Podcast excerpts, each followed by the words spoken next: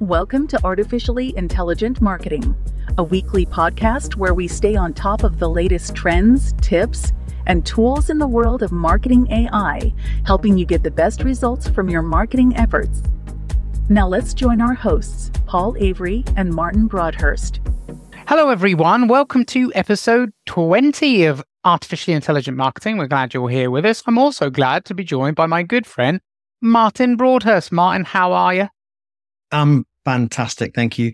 Uh, glad to be back home after the adventures over to Cleveland for MAICON 2023. Uh, listeners last uh, to last week's episode will have heard my report from there. Uh, but it was a great conference, met some fantastic people, and got some, yeah, insights and thought provoking discussions around what AI means for organizations. Yeah, so a little bit less on the technology front, I guess we're a bit inside baseball when it comes to the technology at this at this juncture. But you really had some key insights and thoughts on organizational change and how how do organizations actually start to bring some of this generative AI, especially power, into their businesses. Yeah, very much so. Uh, I think one of the most interesting discussions uh, from the whole conference was a fireside chat with uh, one of the senior marketing team from VMware. Now, this is an organization with 35,000 employees globally, 650 marketing uh, professionals in, in the team. And they have created earlier this year, I think it was February this year, they, they put it together, an AI council. Now, this is made up of 30 from the marketing team, and they meet regularly to discuss how the organization is going to use AI across the marketing piece. That's everything from predictive analytics, personalization, through to generative AI.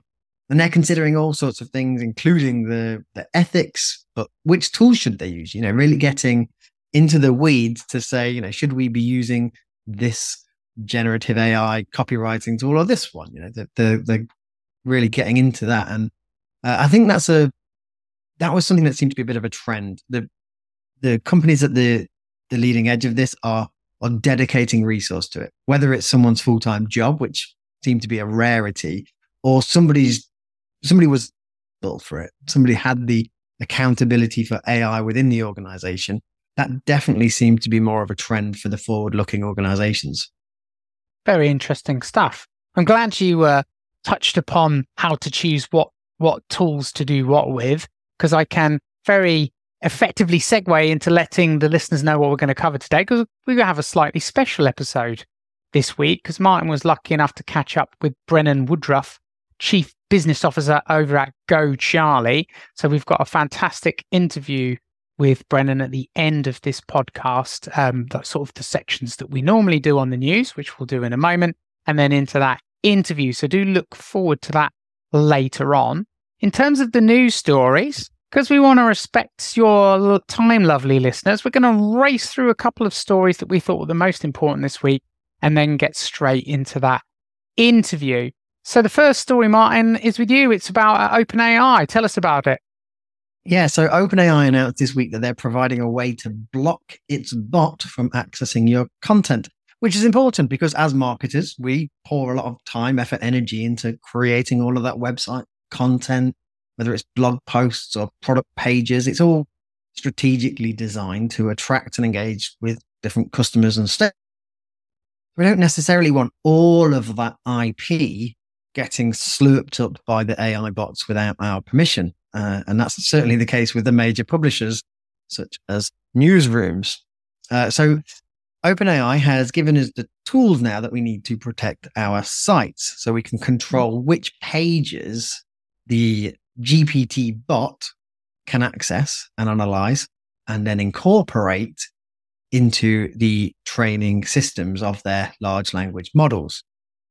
So what they've done is they've provided specific user agent string and some IP address ranges for their crawler so that we can now easily block the bot at a technical level uh, by updating our robots txt file and our firewall rules. So very much like we can block search engines from indexing certain pages if we've got um, maybe we've got thank you pages or pieces of content on our website that we don't want indexed in search engines. it's the exact same theory uh, as that. So that's going to help us safeguard any proprietary documentation that might be accidentally spidered um, by the by the crawler. So we can, whether it's PDFs, we can de-index those from the crawler and, and all sorts. It's just going to help us uh, keep proprietary information proprietary.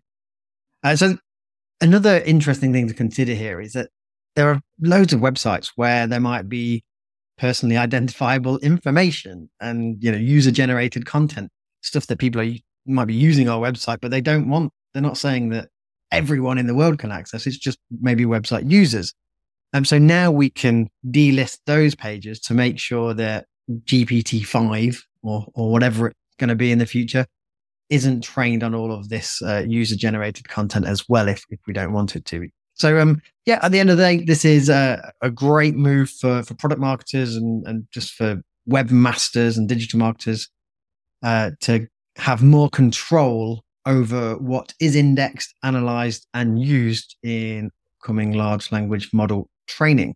And uh, yeah, hat tip to uh, OpenAI for the, the, the transparency and acknowledging the concerns of publishers. I think they uh, have had their feet held to the fire a little bit with some of the uh, lawsuits that are coming up from the likes of New York Times and Sarah Silverman. Um, so yeah, this is this is good for um, for digital marketers to have more control over their content. Yeah, it's a. I think it's an interesting one. On the one hand, the horse has already bolted on this, so all your old content. Would I go through and try and de-index my old content from OpenAI at this point? No, probably already scraped it, or at least you know especially if I was a publisher and I had a lot of high quality content on my website, like a New York Times. Um, but it's good to know that we have control over restricting that information from going into the model from here forward. So, in terms of building a strategy for this, it's probably a new, you know, new content production. Build this into your workflow if you if you don't want it to be scraped by bots. In terms of a, uh, sorry, uh, OpenAI's bots for for training large language models. In terms of a strategy, it's not clear, is it yet? I don't think whether or not in some cases we might want our content indexed, especially if it's quite brand heavy in terms of it's talking about what we can do specifically as a business and how we do it. Because actually, that might be the type of information and recommendations we want bots to be giving if it's branded versus, say, general knowledge info. Well, I saw a screenshot in a Facebook group that I'm part of, and it was uh, someone sketched. There was a Chat GPT conversation. And within it, it mentioned a particular brand and it had a link to their website. And the comment was, how has this company done that? And they, the person sharing it was, was asking it almost as if it was like AI optimization, like in search engine optimization. It'd been optimized for this. Now, clearly it hadn't. That's not the way chat GPT works. It wasn't a conversation with plugins or anything. It was just, just a raw chat. So within the model, clearly the topic that they were talking about had this company that was referenced and within its knowledge base and it shared the, the website address of this company. I think that's going to be, if you can get lots of content that says you are aligned to a particular topic, that's going to appear more in the in the models going forward. Now that's assuming that the architecture of these models stays the same as it is today, which mm. you know I highly doubt going forward. Come GPT five, I imagine things are going to look slightly different. But um, yeah, I think people already have this perception about we need to optimize for for AI models, even if that's not necessarily the case of how it works in reality. Yeah, it's funny you should say that. I remember it pre GPT four I asked um, ChatGPT to give me five life science marketing agencies. Um, and I was pleased to see that Biostrata was in the list because certainly I can imagine that trying to make sure you end up in that list is not necessarily something that's going to be easy to control, but it is the type of question that somebody might reasonably go and ask a chatbot over a search engine in the future. So uh, expect a whole scramble to try and think about how we can engineer the content on our sites to try and ensure that the models learn that we're a, a relevant brand in whatever areas that we're playing in.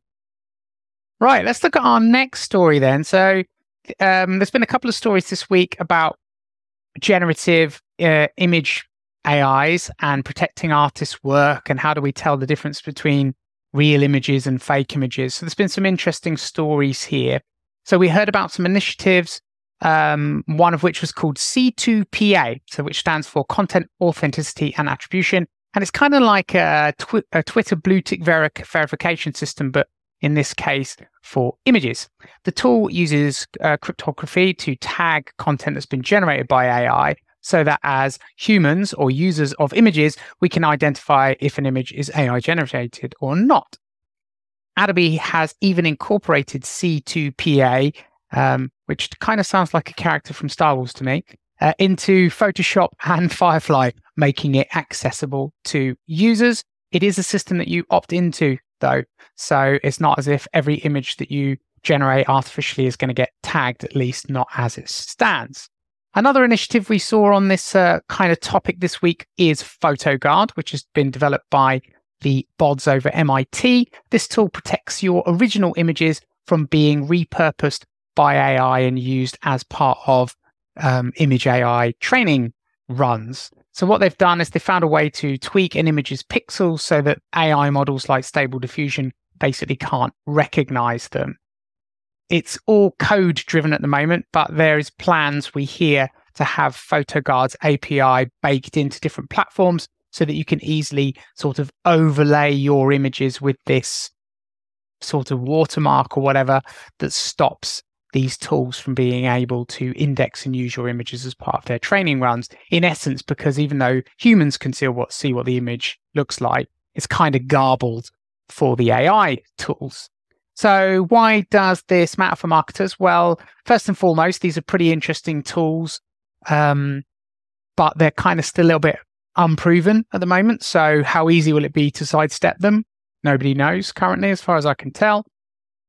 I think also, you could argue that some of the large AI models, you know, Midjourney, Stable Diffusion, have already consumed a vast amount of images. So maybe that damage is going to be a bit hard to undo. So it's a little bit like the first story from Martin in terms of probably images you've already put online. That ship has sailed, but your new images perhaps look at some of these tools.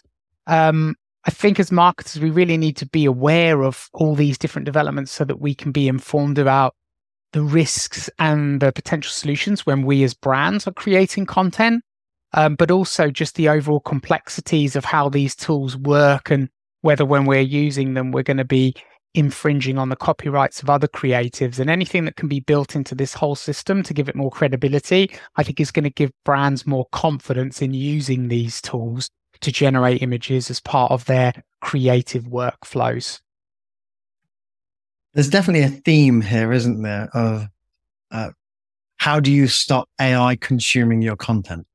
Yeah. Um, this is very much front and center of people's thinking at the moment. So, um, yeah, I, I was intrigued by the PhotoGuard solution. Uh, I'd like to get into the technical details of that to see how it's um, how it's basically baffling the uh, the diffusion models in in the pixel level obfuscation.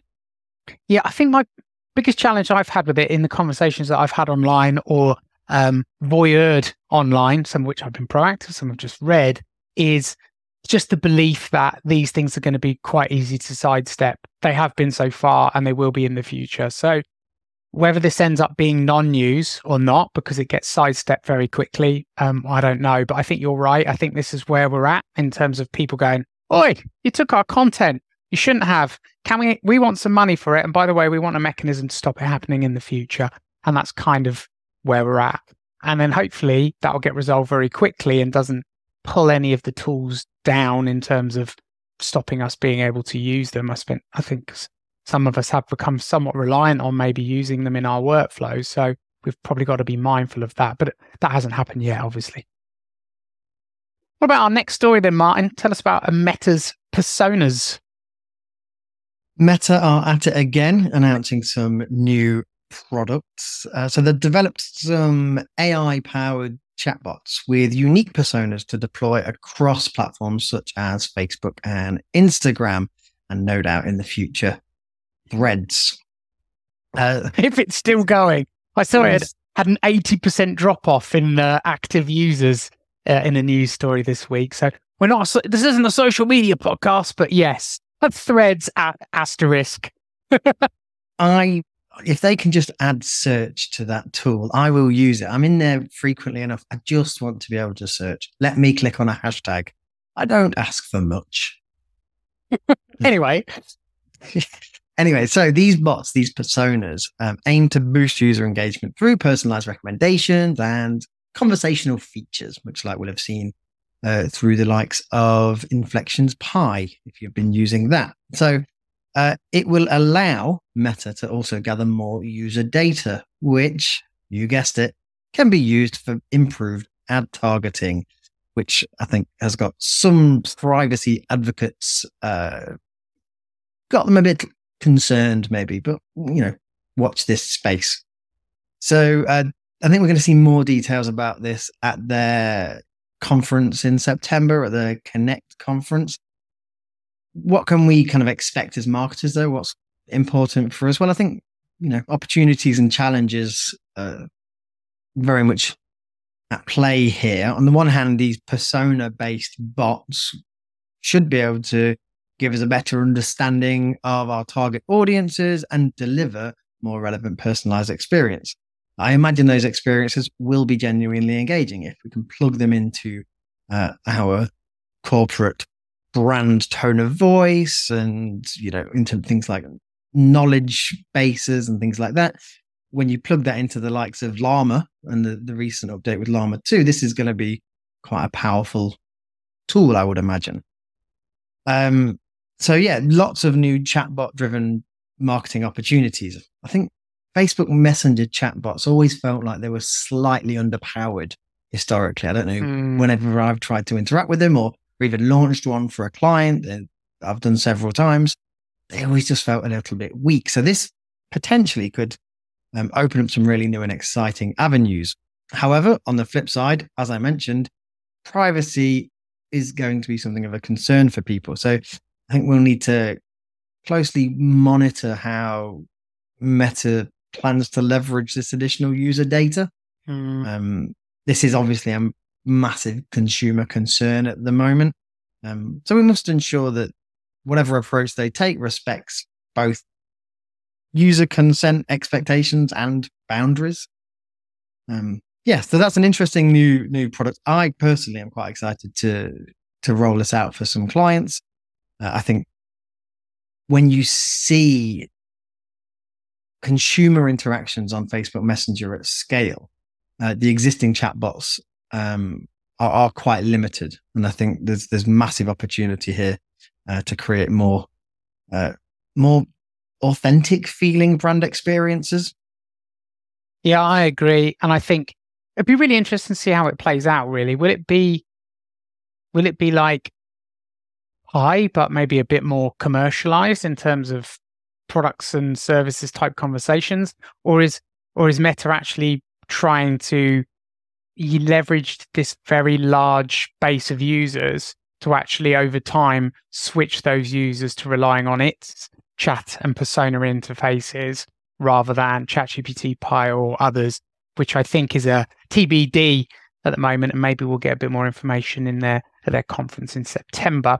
Um, while we're talking about Meta, they have released some more news this week around some of the big AI bets that they are making on Instagram. So outside of this personas tool and, and work that they're doing, they've been cooking up some new AI powered features for marketers and creators on the Instagram platform. So they are reportedly developing tools that will label um, AI generated images, summarize um, DMs, and enhance editing for your images with AI driven super clever brushes. There are there's no info really yet on when these new capabilities are going to be launched, but certainly the news is chock a block with meta um, AI developments. For us as marketers, certainly the AI labeling could help manage misinformation and build trust in terms of what images are real and, and what are not. So, again, back to the thread of this entire podcast so far.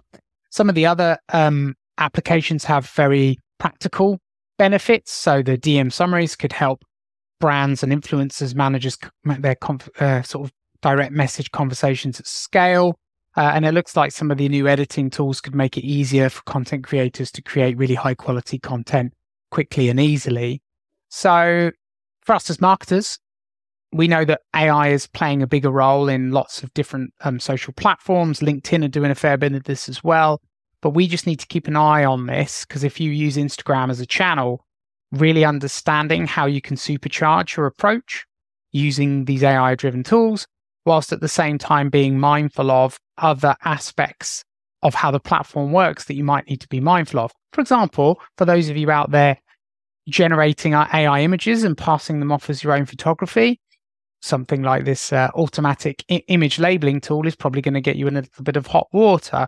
And we perhaps need to be mindful that whenever we're using AI generated images in our marketing programs, especially on Instagram in this case, how we as a brand feel about the whole world knowing that the images that we are using were created by AI versus human graphic designers. Could we see backlashes to brands? Who knows? So I think there's a bunch of other complex stuff that we just need to keep an eye on here.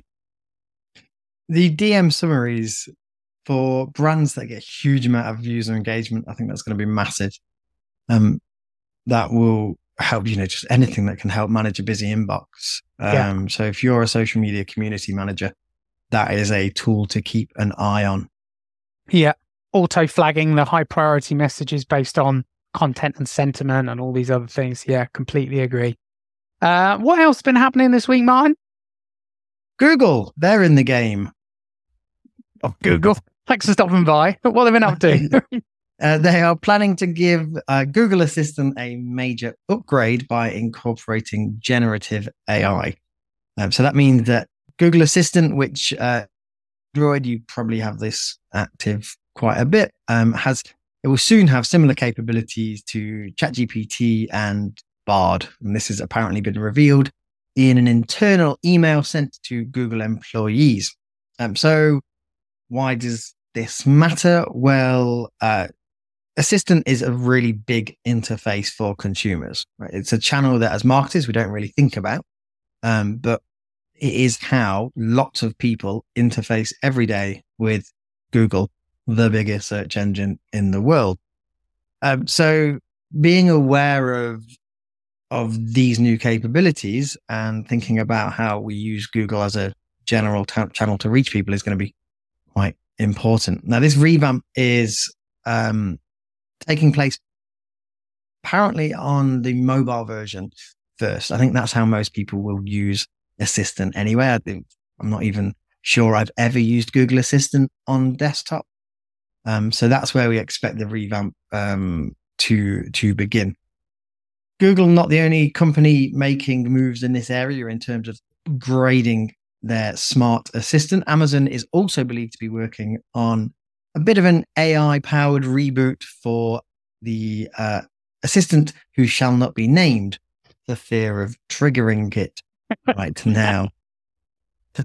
Every time I, I, come to that word, I think, stop. And so, uh, yeah, if you're listening to this on uh, your speakers at home, be thankful that I didn't just trigger it. Anyway, so uh, Google and Amazon uh, are they've they've really put less focus on the smart assistants in, in recent. They've remained relatively static in terms of their capabilities, um, but the the resurgence and influx of users into generative AI has uh, has them all scrambling to kickstart their digital assistant programs once again. Yeah, we've been. T- it feels to me like we've been talking for years, like SEO experts that want to be ahead of the game and advising us on how we need to pivot and evolve our SEO strategies have been like, yeah, you're going to be needing to think voice first. You got to think voice first, and I'm not really sure that has emerged yet. Um, this may further change how people interact with computers, and we've got a news item on the the potential future of ChatGPT and the uh, the emergence of GPT-5 that we can look at in a moment that's also aligned to this, but it could certainly change us how we're using them. And as in a little tangent, I was um we've talked a bit on the podcast about building our own tools, right? With uh you've done some really awesome stuff taking auto um taking a, a recording of a piece of audio, like when you do some of your live conference workshops, and automatically turning that into a blog post through a transcription series of process steps, etc. One of the things I've been getting really frustrated with recently is I was like, I asked ChatGPT to help me build a Chrome plugin, and it was awesome. We had a great conversation about it. One of the things I learned about it, assuming this is, is true, is you can do a lot of transcription in the like in the browser. Like there is a built-in piece of code in the browser to do transcription, but it's the buggy transcription that we're all used to using whenever we perhaps even speak to your keyboard, which I often try and do when I'm ta- want to send text messages or what have you, or write emails, um, which just completely lacks the power of what um, transformer models have brought to to transcription. Um, so we're drifting into that easier that that period where it's going to be easier and easier to just speak to your computer. Like I found it, I find it much easier to get my ideas down if I speak. In fact, I'm I don't think I've mentioned it on the podcast yet, but as you know, Martin and I abandoned some of the workflows I was building because I found this awesome tool called AudioPen.ai, absolute sexy transcription tool that I speak to on my phone or in the browser. And not does not only does it transcribe it beautifully and keep a record of that, it uses GPT-4 to summarize it in a number of any different styles that I want to use. And you can certainly imagine that you might be able to now be in the kitchen cooking and dictating emails to Google Assistant in a way where not only does it really understand you well, but actually it can take the content you give it and transcribe it in a meaningful way. For me, that would be pretty cool I think we even talked about mine. Were you thinking about doing this in a car at one point? Yeah, just as you were saying that, I thought, ah, yeah, that reminds me of uh, that use case I had where I use I use Google Auto or Android Auto, should I say, all the time um, for sending WhatsApp messages to my wife or telling it to make phone calls. And the amount of times I've wanted to be able to say, um, add something to my calendar or, or, draft an email to such and such and just give it more complex tasks and I, I know it's not been capable of doing it. Uh, I've just wanted to record voice notes that I wanted it to turn into blog posts. Again, not been able to do it. Um, as an aside, the um, Android app for ChatGPT dropped um, a couple of weeks ago, I think it was globally. So I've been playing with that, and that has audio input, doesn't it? So you can actually um, the voice record, and that that's been uh, a revelation for me. So as I'm just wandering around the house, just capturing a few voice notes and seeing what I get out of it, um, really useful. If people aren't using that, um, check it out because it uses the Whisper API, and you can just say, right, um, draft me my email nurturing campaign for this. Uh, in fact, I did it the other day with a for for a client. I came up with a an email nurturing campaign for uh, for their upcoming uh, product launch. And yeah, it worked treat. And you were just dictating it as you were wandering around the house instead of having to try and type it out, right? Yeah, yeah. Just I was literally um, making a cup of tea. There's a movie called Her, which is about um, AI assistants, where in the end people like end up falling in love with their AI assistants.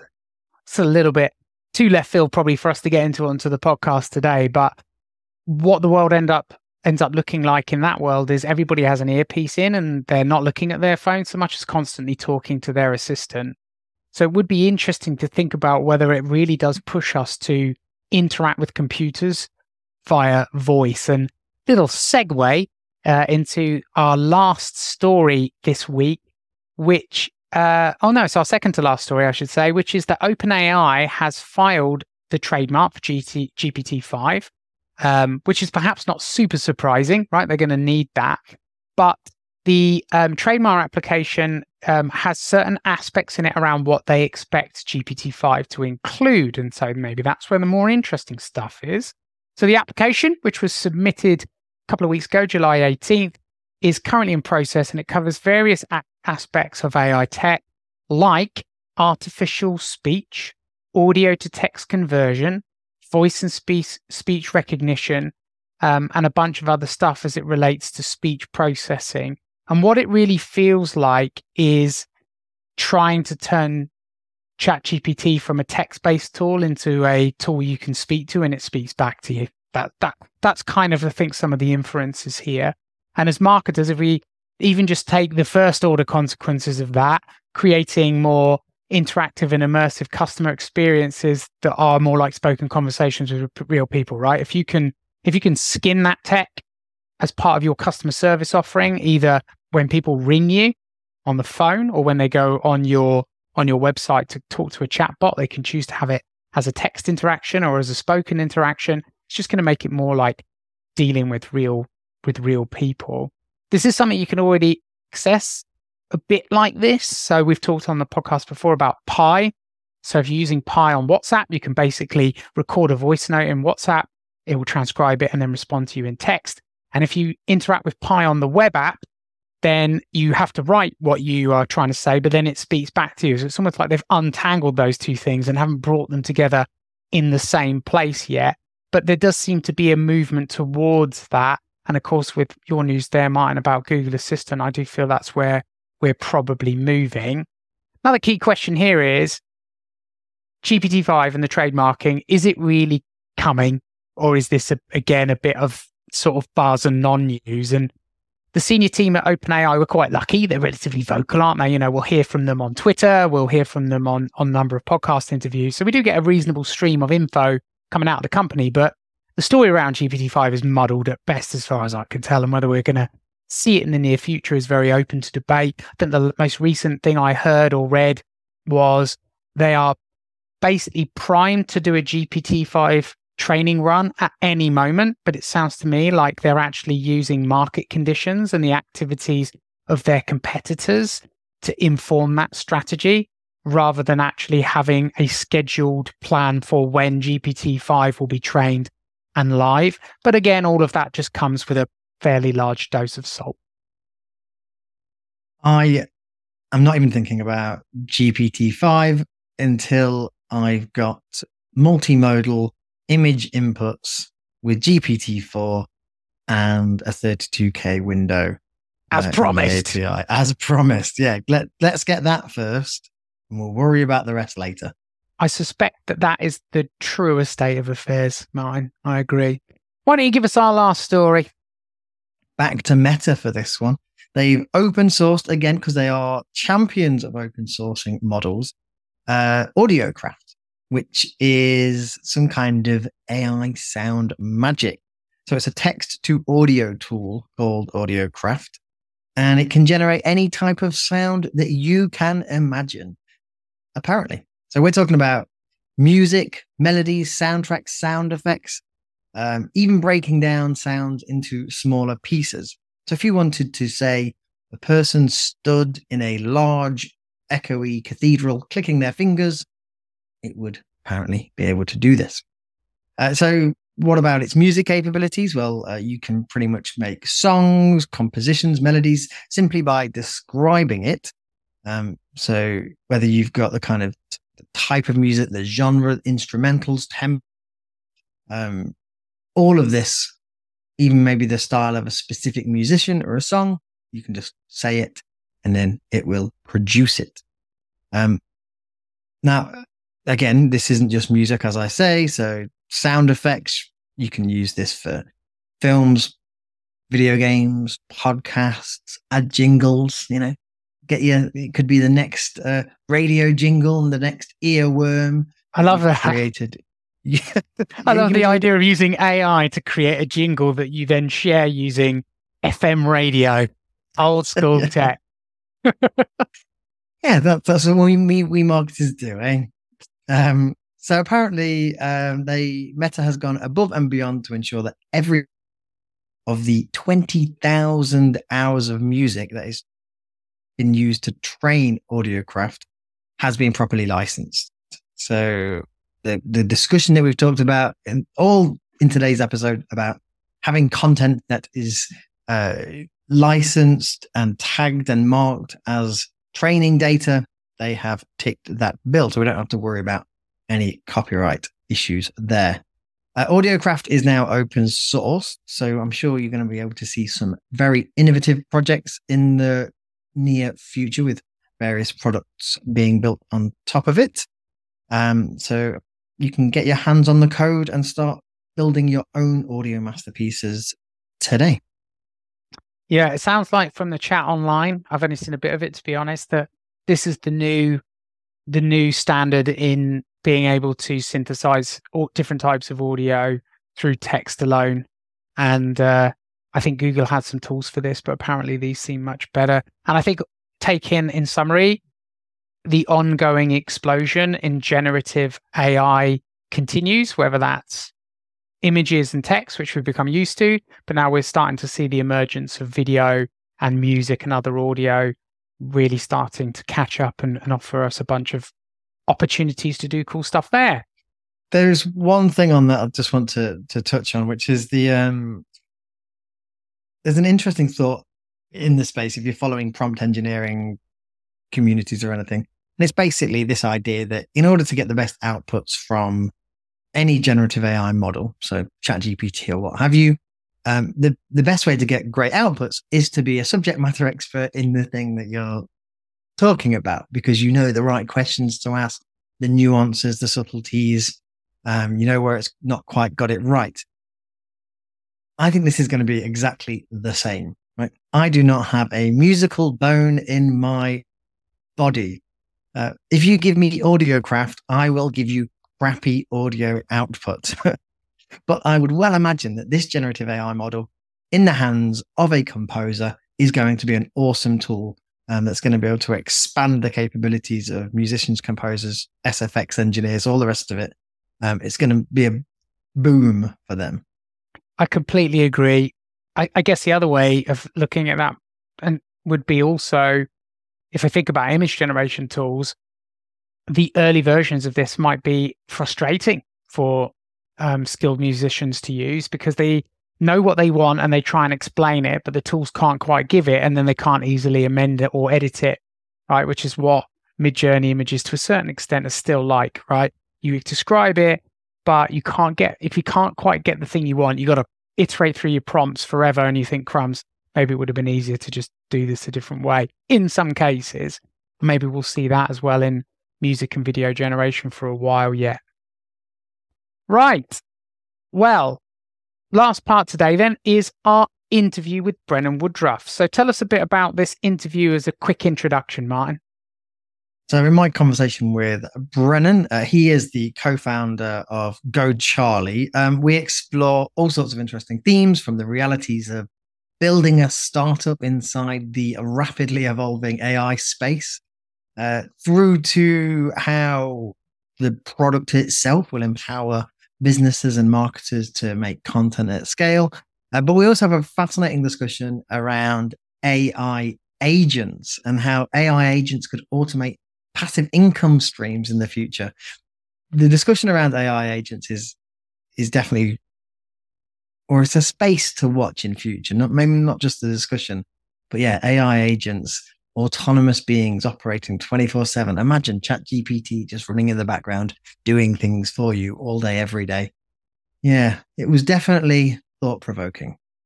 Well, I uh, will look forward to listening to it, and hopefully all of you will now as we segue into it. Other than that, thank you for your time again, Martin. I look forward to chatting to you next week. Ladies and gentlemen, get ready to meet a pioneer in the world of AI. He's at the cutting edge of generative AI, using it to transform marketing and business. With Go Charlie, he and his team have created the first multimodal generative content engine purpose built for marketing. Go Charlie has taken the world by storm, hitting number one on Product Hunt not just once, but twice. Brennan has a relentless spirit needed for leading a startup.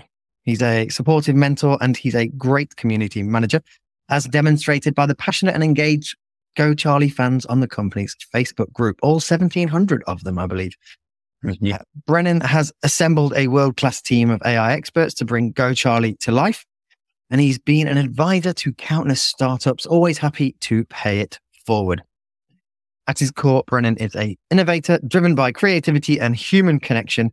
He believes AI should empower people, not replace them. It's this unique blend of tech expertise and emotional IQ that makes him such an interesting person to speak to today. So get ready for an enlightening and entertaining chat with the one and only Brennan Woodruff, co founder and chief business officer at Go Charlie. Wow. Uh, quite the introduction. I, I would love if you were able to introduce me for every event. That that was fantastic, Martin. Thank you for uh, Thank you for such a in-depth discussion. All the things that you hope that people say about you uh, come into life. This is awesome. What can I say? You've got a good LinkedIn profile. Charlie may have helped with some of those things. yeah, well, you know, it's uh, you, have got to practice what you preach, hey, on that. So oh, I, I uh, yeah, I mentioned the uh, the Facebook group. That's one of the places where we we've engaged a lot. That's a a, a great little resource that you've uh, you've built out there. Yeah, it's um, I think early days with a startup, the the biggest problem you can have is not talking to customers, not engaging with customers, and so fortunately for us, uh, Facebook ended up being a great community. We've seen a lot of AI companies go the route of Discord. Um, I don't know if there's any gamers listening to this, but Discord kind of reminds me of Unreal Tournament versus like the Halo that is using Slack and Slack's a little more my speed, Facebook community a little more my speed. Unreal Tournament is just way beyond my speed. Uh, so we've been fortunate enough to have customers that want to share feedback, want to share with other customers, and and it's just been a big part of our, our ethos since we started. Right. No, it does seem like there's some good uh, good ideas and inspiration. I see lots of people giving feedback, and you're always asking for it as well. So I feel like I've jumped ahead there, maybe just uh, a, little bit. Uh, in the introduction, I mentioned uh, Go Charlie. So can you give us a an overview of what Go Charlie is for anyone that hasn't come across it? Yeah. So Go Charlie is a generative AI platform for creating top quality marketing content. You know, we have sort of a thesis on what makes perfect content. It's a combination of a language model purpose built for the things that you need it to do, combined with a brand voice engine and knowledge of your products, a knowledge of your competitive landscape, uh, and then the target audience platform that you're uh, planning to post to, and a couple other special ingredients. But uh, for us, we tried to build that into a subscription based product so that people could ultimately grow their business and pursue their dreams. Both my parents were uh, were entrepreneurs themselves, and so I saw firsthand the impact that relationship driven businesses took when everything moved to digital. Uh, and so I wanted to give tools to my parents that they could use to market their own business, and and that's where we really got the idea for Go Charlie. So it's very much focused then on on the marketing and kind of mm, business content production. And this isn't a fluffy, you know, I'm sure it can write poems, but you know, this is this is focused on the business user. For for now, yes. I, I increasingly think that uh, SMBs, even creators, even the everyday person is going to have to know how to create content to market themselves on the internet.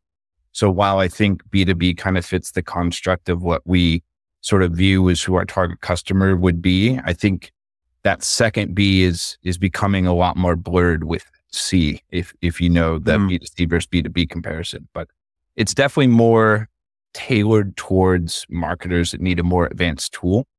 But I do think with some of the AI models coming online that you'll start to see us being able to do some of those more creative uh, works, such as poems or my personal favorite, dad jokes and dog puns.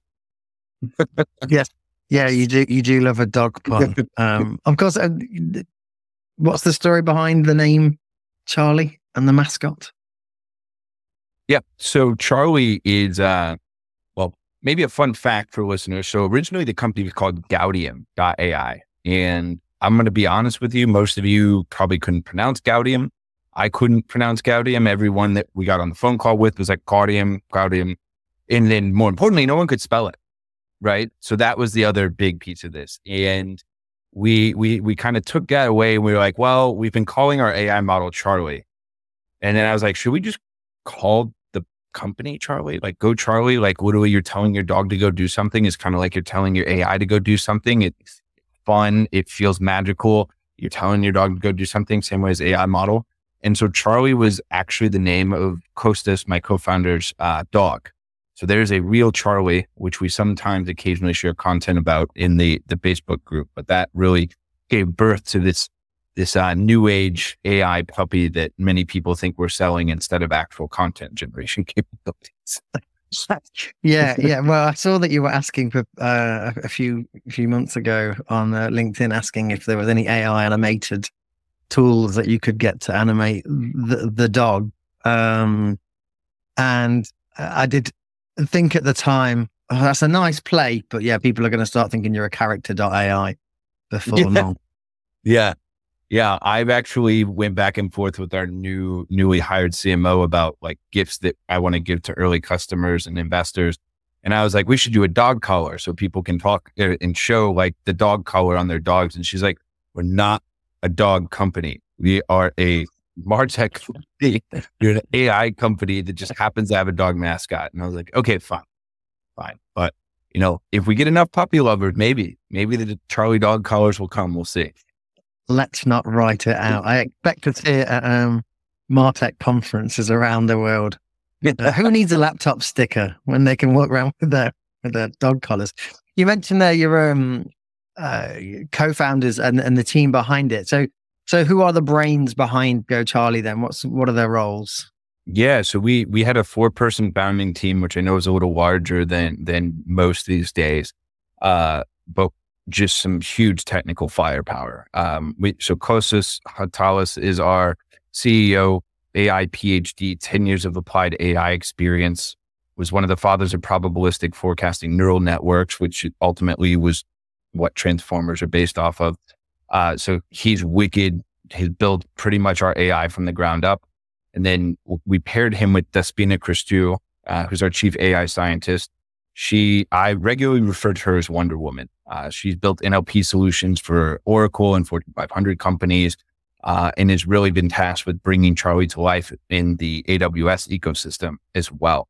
Uh, so 20 years of applied AI experience. And then we have a four-time founder, CTO, Ryan Carlton, basically built the product experience from the ground up by himself, which we have a very advanced product uh, capability wise. And so the fact that he was able to do that on his own, front end, back end, everything is incredible. So I'm just the lucky guy that gets to talk about all these amazing people, uh, try to sell the product, try to uh, get partnerships, try to fundraise. Um, and I was previously at SoftBank and Uber's autonomous vehicle group uh, before that. So we have a pretty good team of AI expertise, I would say. And now we're really starting to flex that technical muscle over the next year, I would say. Yeah, and you, I mean that is there. There are some credentials there worth paying attention to for sure.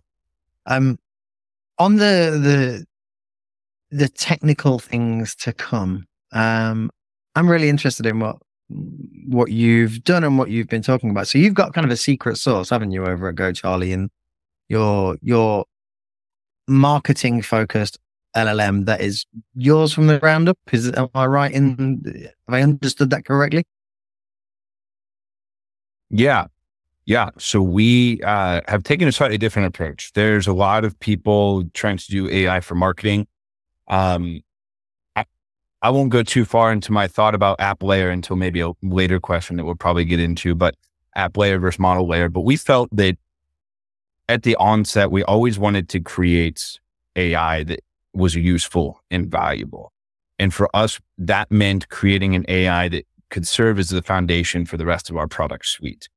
And so in the early days, GoCharlie was a collection of models. So we had some OpenAI, we had some of our own uh, image recognition, computer vision, uh, image creation. And now we're consolidating that down into just our own product suite. So we have Charlie, the large language model.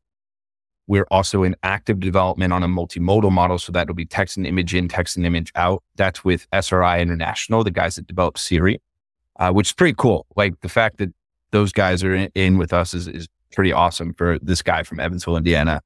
And then, uh, and then we're also releasing a Charlie the agent, which is kind of an AI brain that can sit on top of the large language model and multimodal capabilities, as well as additional API tooling. So giving you the ability to execute across a number of thousands of tools and capabilities and tasks, all with a few simple words. Um, so yeah, that that's kind of what we have on the technical horizon. But the large language model itself has been pretty amazing.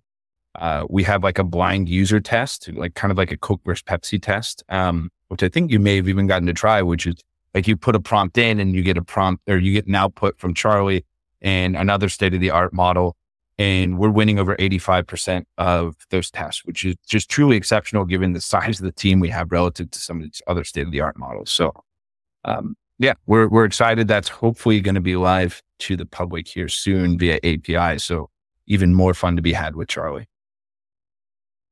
Yeah, and that the the ability to do the the test is that publicly available? Can listeners go and, and play with that? Yeah, we right we have a we have a playground. Um, we we opened it up to the public, so you don't have to necessarily be a Charlie customer. Although we would love for you to be using the software product as well.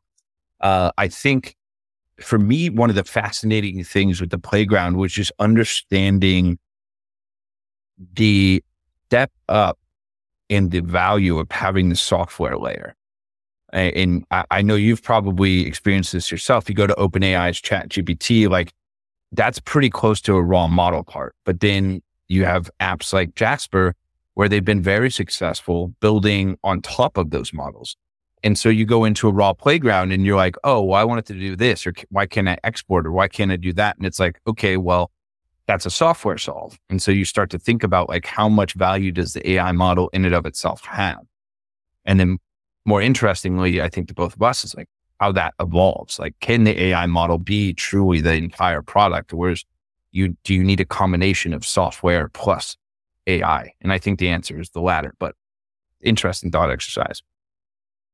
Yeah, I I would agree. And and yeah, I think we actually see that in the way that ChatGPT in and of itself came about, didn't we? You know, we, we the large language models or the underlying model behind ChatGPT back in November you know, November 1st, you could use GPT-3. You could use it and you could build on it and you could access the model and play with it. Yeah. But nobody, nobody did. I say, you know, quote unquote, nobody did. um, November 30th or, you know, end of December, everybody did. Yeah. And it was because it was suddenly as easy as using WhatsApp or using, um, you know, whatever, Facebook Messenger. Um, but it, like you say, it still is very much a, it's, it's, it's, the closest thing you can get to having that raw model interaction um, that most people would want to use. You know, send people to playground.openai.com and show somebody a top P setting and then watch them panic slightly as they go, I don't know what it does. And other people say to them, no, to be honest, I'm not entirely sure. I'll just move the temperature one and yeah, and, and you find that some of these early adopters, they're they're like hard code or hardcore coders. Like they mm. they want to get into the technical weeds. Like I think mass adoption for these tools, like it has to be super simple. Like prompting, I think is is going to have to go the way of like obsolete, and it's just going to have to feel like you're talking to a friend. But like there's some people that really want to get into the technical weeds and the early adoption side of things. They're like, how do I change this scaler and how do I do this? And that was something that is us building towards mass adoption was an interesting part. You might be building bells and whistles for these early adopters that the masses don't really care about. Yeah, very much so. And actually would, would find actively off putting. Yeah. Yeah. You know, I, I, found, you know, when you see um, tools like Microsoft Copilot and you see the video and how easy that promises it's going to make kind of classic office productivity and how it promises to do all of that. Um, even that is going to have to be incredibly simple. Like you talked there about prompting, like users like my mother, who has had an office job all of her life. She knows how to use Excel. She knows how to use Microsoft Word and Outlook and all of that. Right? But does she want to learn how to craft a prompt in order to get her spreadsheet to do the thing that she's been doing by clicking here, here, here, here, and here. You know, people might say, well, it will save you 20 clicks. Yeah, but 20 clicks is fine if you know the 20 clicks. Like yeah. having to, having to sit there and be like, oh God, what? it's not quite doing it. Now I've got to, maybe if I, um, if, if, if I do chain of thought prompting, I can get it to make me a pivot table. No, I can just click on it and it will make me a bloody pivot table.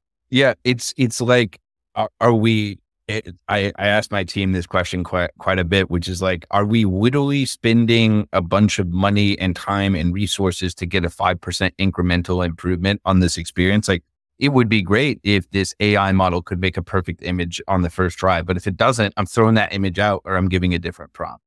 It, if the AI screws up my data table, like I'm definitely not coming back to that. And mm. I I think we're we're just this iteration or two away from from the AI actually being able to do it with any sort of reliability. But it always sucks when you see like the really posh demo video and then you get into the product experience. It is just nothing like it whatsoever. I, it's it's basically like the internet games you see advertised all the time, where they look really cool in the video, and then you start playing, you're like, this is awful.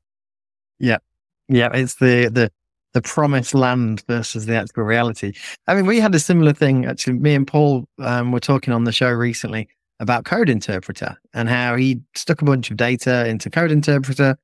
It was some uh, uh, data about a, a client project and he was trying to get it to analyze. Oh no, it wasn't that. It was um it was timesheets within his within his agency, mm. and tried to, to to analyze you know profitable jobs versus non-profitable jobs and utilization rates and all of that. And he he has this already, so he knows the data, and that's why he was using on a data set that he was familiar with to see if it matched what it told him. And um, on several occasions, it was just wrong. It's like straight up hallucinated, made up stuff. Um, and you don't have to do that many times before you just like, well, I'm just not going to bother. Like, if if if autonomous self-driving vehicles had the level of reliability that people are hawking generative AI software at, we would never have autonomous driving vehicles. No, no, it would absolutely.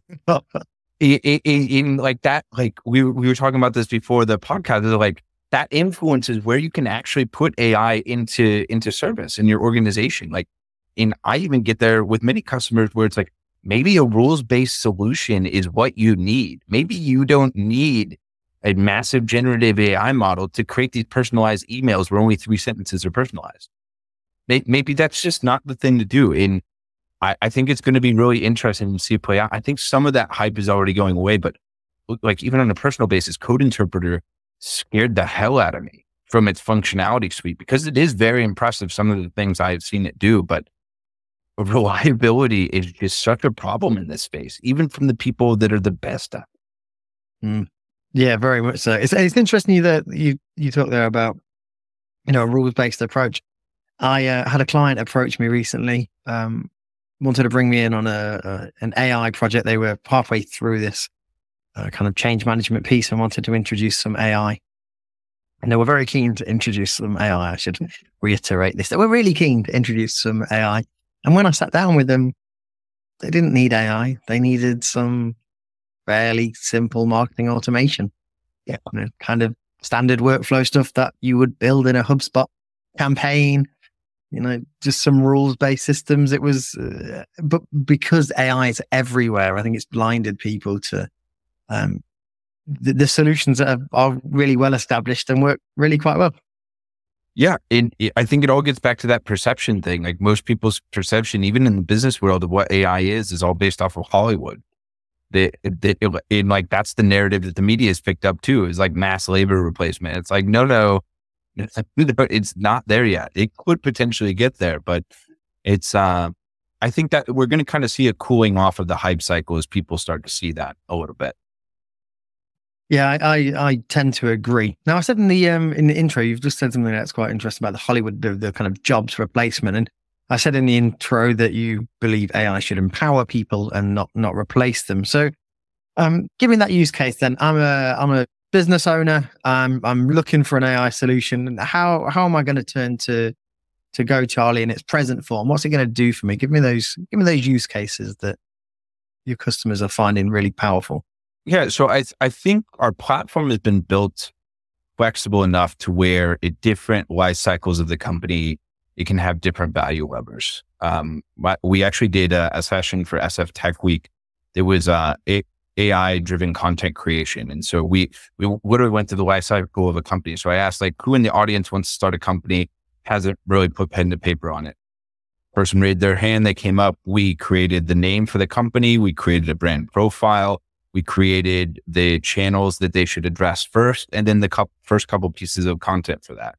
And then we kind of moved up the maturity cycle into company that already had a website and was already starting to sell some product. And for them, it's more just about growth and continuing to tell consistent messaging across platform. So we moved from foundational to growth stage. And from there, we were able to create a bunch of content purely based off their website, work they had already done, pen they had already put to paper and turn that into several social media campaigns so they can now become omni-channel with their their growth strategy. And then I think for the the, the more later stage companies where they have a new product launch, we see it being more that assistant of telling that message across a number of different channels, helping you uh, with your SEO, helping you really just 10x, 100x the content that you might have been putting out there with the same team uh, using GoCharlie. Our primary focus has mostly been on SEO as well as social media content creation. But I think we have a very interesting suite called content repurposing, which is a bit of a mouthful, but my my thinking there is like it allows you to create with anything as source material. Allows you to use videos, talks that you've given, blogs, maybe even co-write with people that you respect their their own thought leadership on. And so we've given you those tools. So it no longer becomes just a, hey, we're helping you market. It also helps you establish authority. And so for those businesses just starting out, I think that's that's the way we think about it. Content repurposer or whatever the product is called. Um, it, it, it, that's a every time I've shown that to people, and I've shown I've shown that to dozens of businesses now um, on at various workshops. Uh, specifically the video. So yeah. they're just throwing in a YouTube link and going, write me a blog.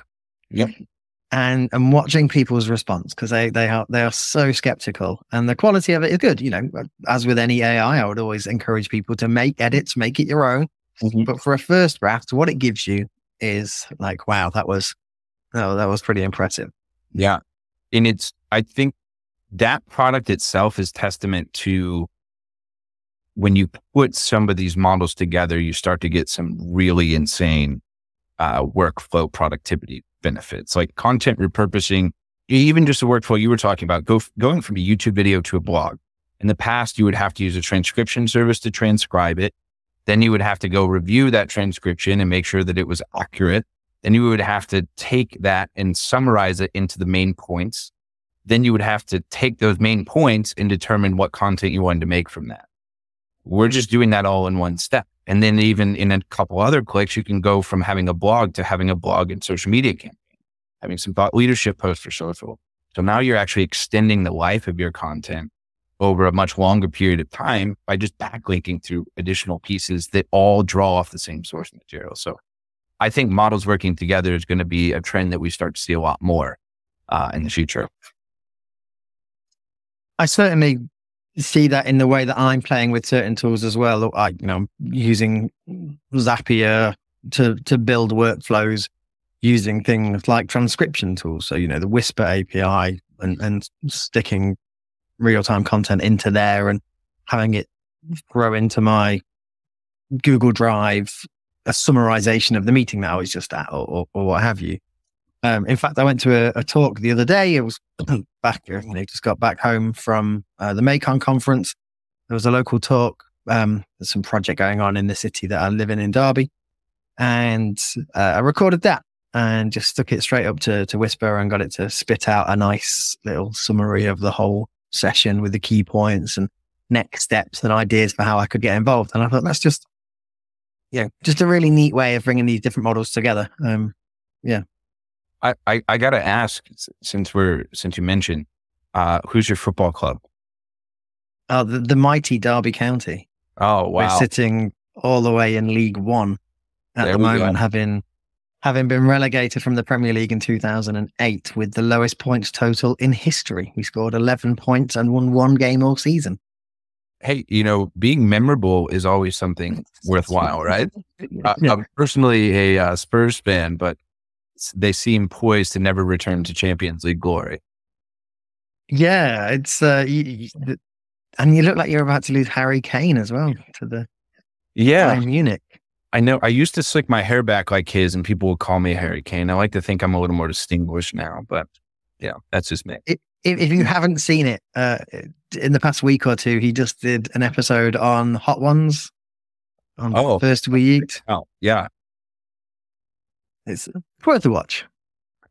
Yeah. Ho- hopefully, my AI ambitions take me somewhere near sports at some point, but we'll, we'll see. are you, uh, you much of a baseball fan? No, I'm a basketball fan. If there's any Hoosiers listening, I'm a Indiana Hoosier. Uh, so basketball is my jam. Baseball, baseball, I enjoy going to a game every now and again, but baseball or basketball is definitely me. I always try and catch a, a major league game when I'm over in the states, but fortunately, flight cancellations uh, this year scuppered me from seeing the Guardians, which was a oh no, was a shame. All right, we'll have to have you back over uh, when I'm back in San Francisco, and we can do a Giants game. Do a Giants game, yeah, I'd be be definitely up for that.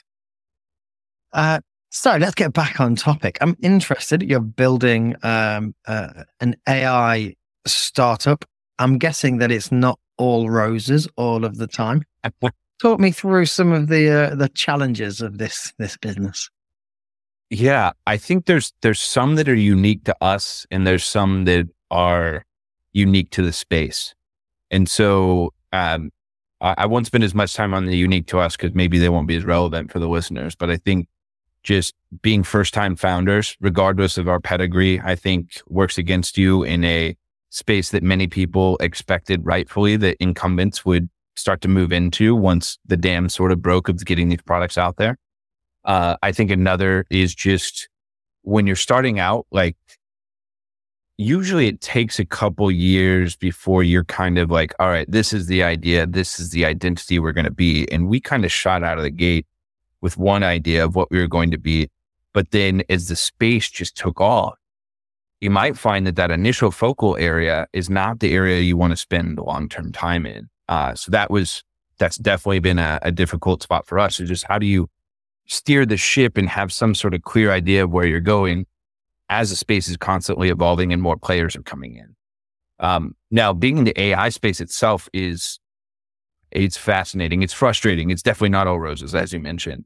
Uh, you have big players releasing models and spending money in a way that you will never be able to as a startup. You have uh, startups that had a couple years head start and a much better go to market motion. Like I respect a hell out of Jasper for what they were able to accomplish so quickly before many weren't even knowledgeable about the space. And I think they will continue to be a player, but um, much like us, we're still figuring out like, how do you play alongside these large incumbents and get them champion to your cause? Um, I think the other thing is just like, we're a remote based team. That's always fun. And then I think you're kind of going through this pandemic transition into more people wanting to be back in person. And so a lot more business is being done in person. And how do you change your startups uh, capital spend when you need to incorporate travel a little bit more and what comes off the books versus that.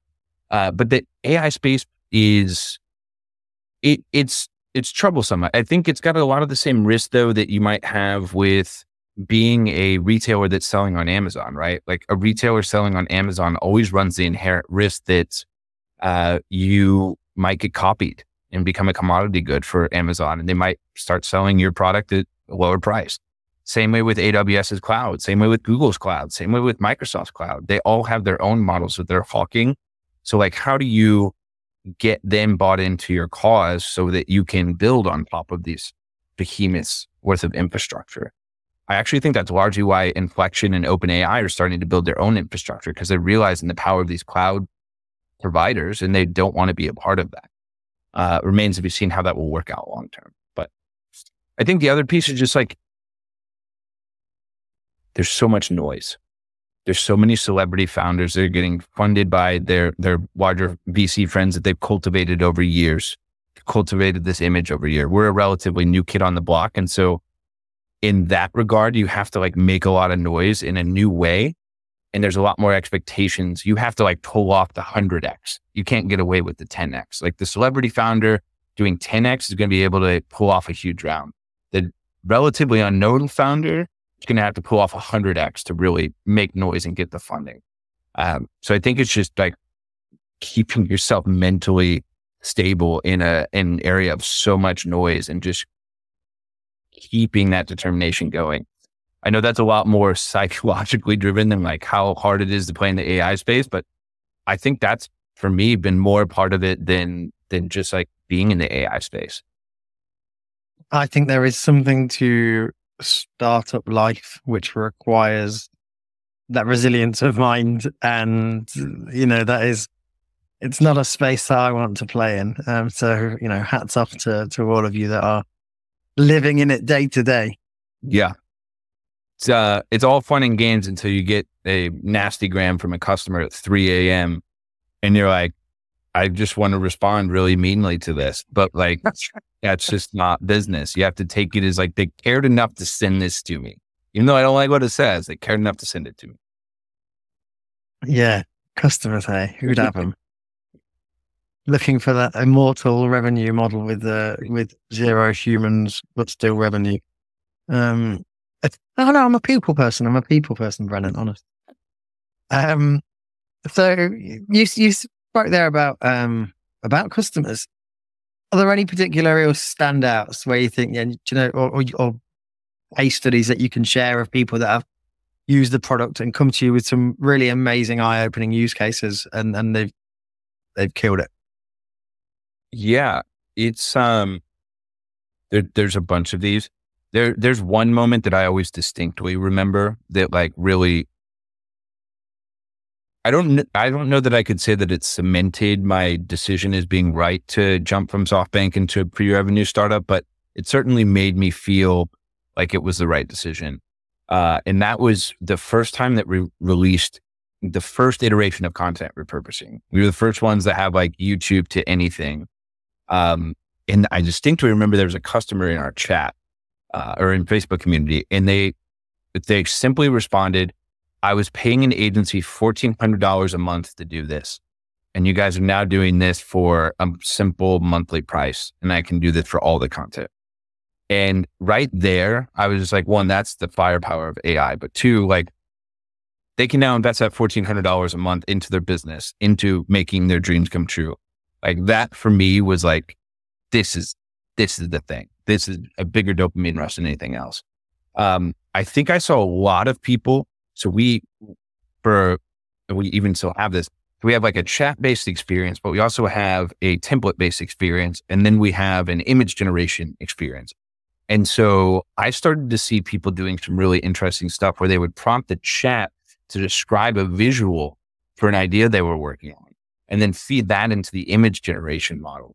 And so we started to think, how can we just bring the image creation part right into that experience natively? So you see that with the next iteration of the product. But I think using the models in collaboration is where I started to see the really mind blowing stuff. Yeah, again, I think the, in fact, actually, um, Cassie Kozyrkov, is that how you pronounce her name? The chief decision yeah. scientist over at, at Google. She was keynoting at the MAICON conference last week, and her whole talk was that this isn't an AI revolution that we're going through now. This is a design revolution. Like this is all about design, um, and designing designing workflows and designing systems and processes and taking things from A to B to C. Effectively, recipes was the kind of analogy that that she she talked about. Um, and I think that's true. Jasper on that recipes. Uh, where she, hers was actually more of a, a, a kitchen based full uh, uh, work um, analogy, but uh, no. uh, I uh, I didn't speak to the Jasper team while I was there actually because they were they were exhibiting.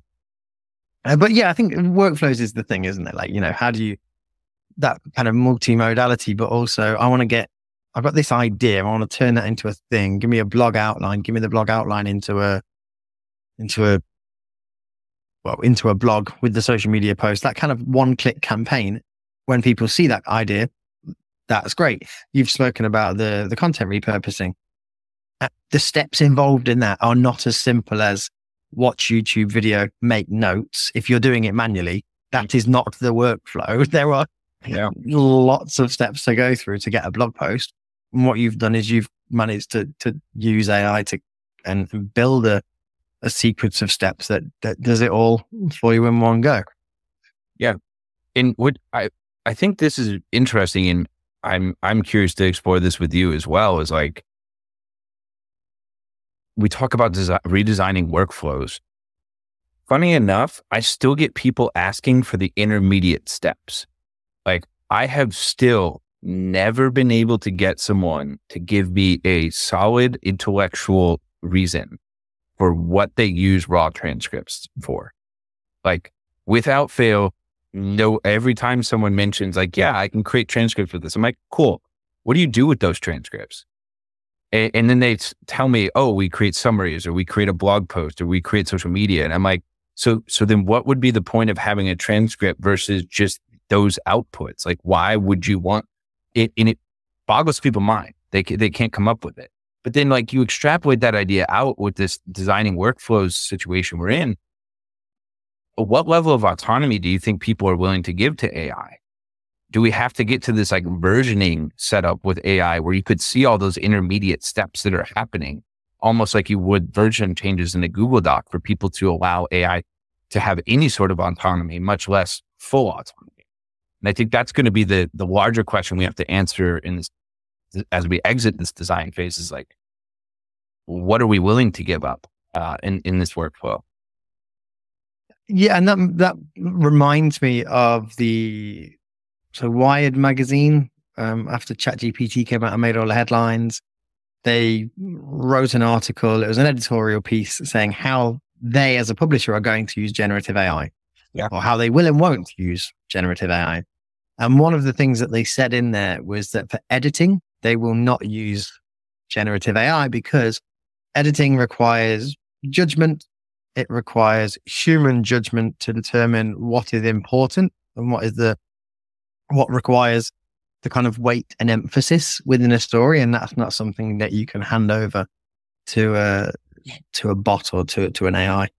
And, and I think that's right. You know, when we, again, it's, I think it's one of the things going back to your point about autonomous vehicles ultimately that is the big question about autonomous vehicles, isn't it? Like that's how much are you prepared to relinquish? Um, the moment a bot driven car kills a person, even though it might do it, you know, a hundred times less frequent than people en masse, people go, well, it made a decision and it ended up killing a person. So we can't trust it, even yeah. though it might fundamentally be safer.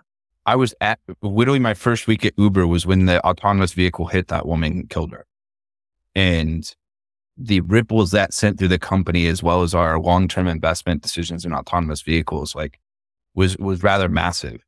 And, and I tried to think about this as well because I'm like, people die in car accidents all the time. Not to get too morbid, but like they, every day it happens. And the, the only reason I could get to is like it's not news if someone dies in a normal car accident. It is news if someone dies in an autonomous vehicle car accident and we can blame big tech for it. And I I worry that we're getting into that same cycle with a lot of these AI systems where we may end up limiting the utopia that could be delivered by some of these systems purely because we're just going to bury them with bad news stories.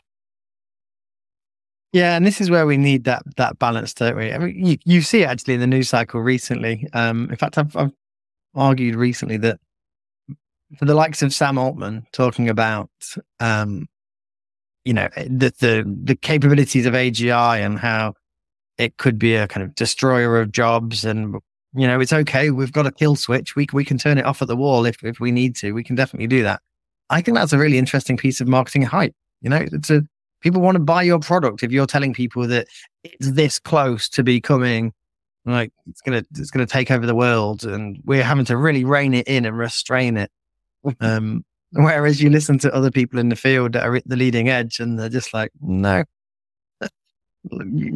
That's that's not that's not it. Yeah.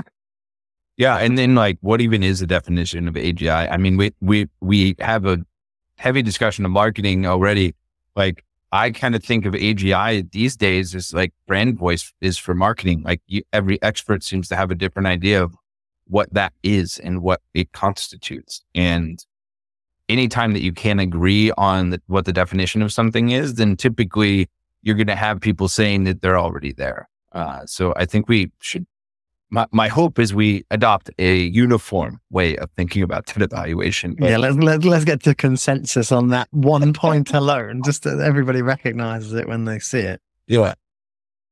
Um, so this has been quite a broad ranging discussion. We should probably start wrapping it up soon, but I'm interested to know you've talked about AI agents and that being something that you're developing internally. Mm-hmm. That excites me, you know, when we can start to build uh, tools or, or AIs that can use tools, you know, and we see glimmers of this with the likes of Code Interpreter. We see glimmers of this with with plugins and various other you know, auto GPT, although I think that's probably wildly hyped. I don't think anybody's actually done anything useful with auto GPT from what I can see so far. Mm-hmm. Um, but going forward, when when this can happen, like what what what does the future look like? Uh, and and on from that, what do you hope the future looks like for the customers of Go Charlie in say, let's say, twelve months' time, when this landscape will be very different? It's fascinating thing to think about. I'm I'm in this like AI agents DM group on, on Twitter that has been eye opening. And one of our board members actually, um, his name's Dustin Dannenhauer. He was one of the foremost thinkers on AI agents before this whole like LLM based agent thing became a thing. Um, I think agents is such an interesting topic because for for those that don't know, agents is basically like you can it, it can execute a more complex task for you. It, it, but at its simplest, it's in an environment and is able to execute a task. So you might be able to think about a large language model and some of the things that it does is as an agent, a very simple agent, but an agent nonetheless that lives in an environment. It does a task for you.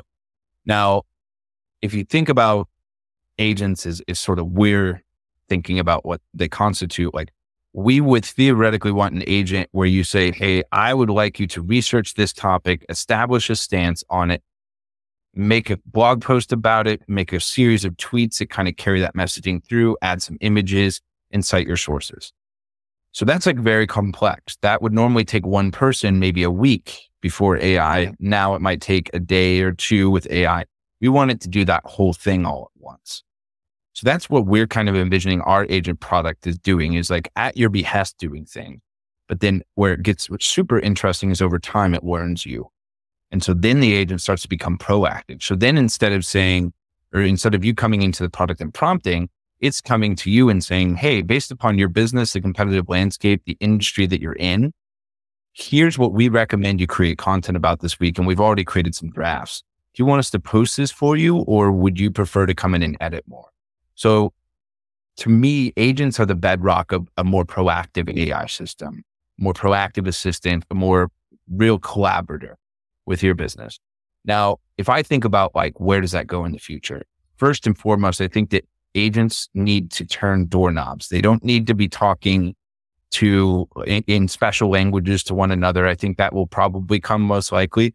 But I think the most successful agents will learn how to use existing tools, APIs, because that will garner mass adoption. If I could tell something from Go Charlie, create an email campaign and post it to my Klaviyo account, I'm going to use that tool versus one that have to have some special sort of coding to go and do it. So you need an agent to be able to t- turn doorknobs, not create code to make something happen. Uh, longer term, I think that agents just become part of your company. I, I do think that because of AI, uh, companies that are just starting will be smaller I think the companies that are larger will get smaller or will do more. Uh, but I think also because of AI, those companies, when they make layoffs, you're going to have a lot more companies starting because you won't need as much. My hope for the future is that I could have an AI agent that basically runs a passive income side hustle for me. So I can go live on a beach in Mexico and paint at night. But like, I think we're a ways off from there. I think there's some regulatory concerns with that. Um, but ultimately, I kind of view AI as like at its best, it's the digital twin of your desires. You you just you tell it what you want to be done, and it can go do it for you. Uh, that's kind of the future world that I think we're we're moving towards. Um, but it all boils down to doing more with less. So, fast forward eighteen months, Go Charlie agent is flying. You're sat on a beach living off the income from drop, drop shipping dot agent AI. That is that what I can expect to see. Yeah. I mean, it's. That's is an is a, a brilliant picture of of agents, and I think that what you've touched on is that um the bit that's easy to overlook with agents because like I you know I, I mentioned them AI is being able to use tools and things like Auto GPT being able to plug into an API and, and do something. But it's the proactive piece that I think is so often overlooked. Yep. The idea that this is just running in the background, right? Uh, the thing that lots of people are probably thinking when they use the likes of Chat GPT for any amount of time, you know, you use it for a month or so.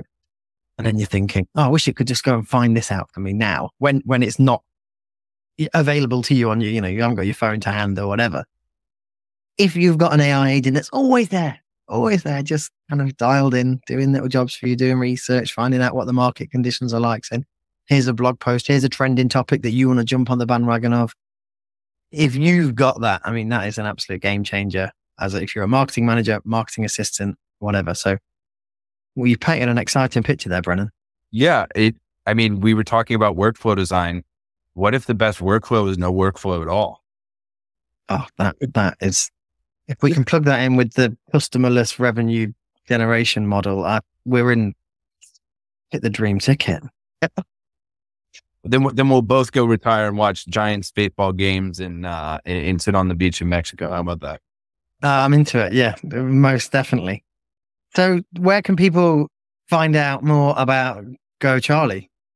Yeah. So our website, gocharlie.ai. Um, we are actually doing a phenomenal event. Not sure when this is this is going to air, but September 6th, we're throwing the AI party to celebrate uh, the close of our $2 million pre-seed round, the launch of our large language model publicly, the launch of our agent product. We're going to sit down with some people from SRI and NVIDIA, uh, as well as the CEO of Hawke Media and some other people on the future of AI marketing as well. So uh, definitely check us out there.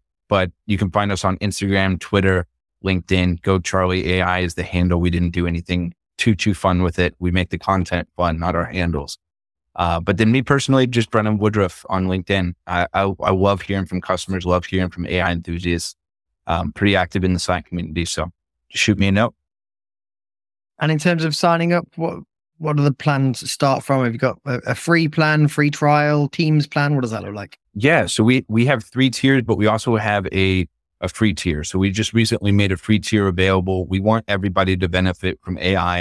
It helps us improve the product, and so there's some limited usage on a monthly basis. And then as your business scales and you need more advanced content throughput, we have a freelancer tier, then we have a professional tier. Those are both single seat options. One is limited use of the platform, one is full use. And then we have a teams tier for agencies, enterprises, and beyond. Uh, that's a five seat, uh, five seat plan. So those will evolve over time pricing wise, but um, yeah, we have flavors for everybody in every walk of your business. Great. Well, as a user of Go Charlie, I would encourage people to go and check it out. It was the tool of the week very early on in the podcast. Uh, so if people want to hear my thoughts on it, they can go check that out. Uh, well, thank you very much for joining us today. Of course, Martin. It's always a pleasure, my man. We got to do this more often. Thank you for listening to Artificially Intelligent Marketing. To stay on top of the latest trends, tips, and tools in the world of marketing AI, be sure to subscribe. We look forward to seeing you again next week.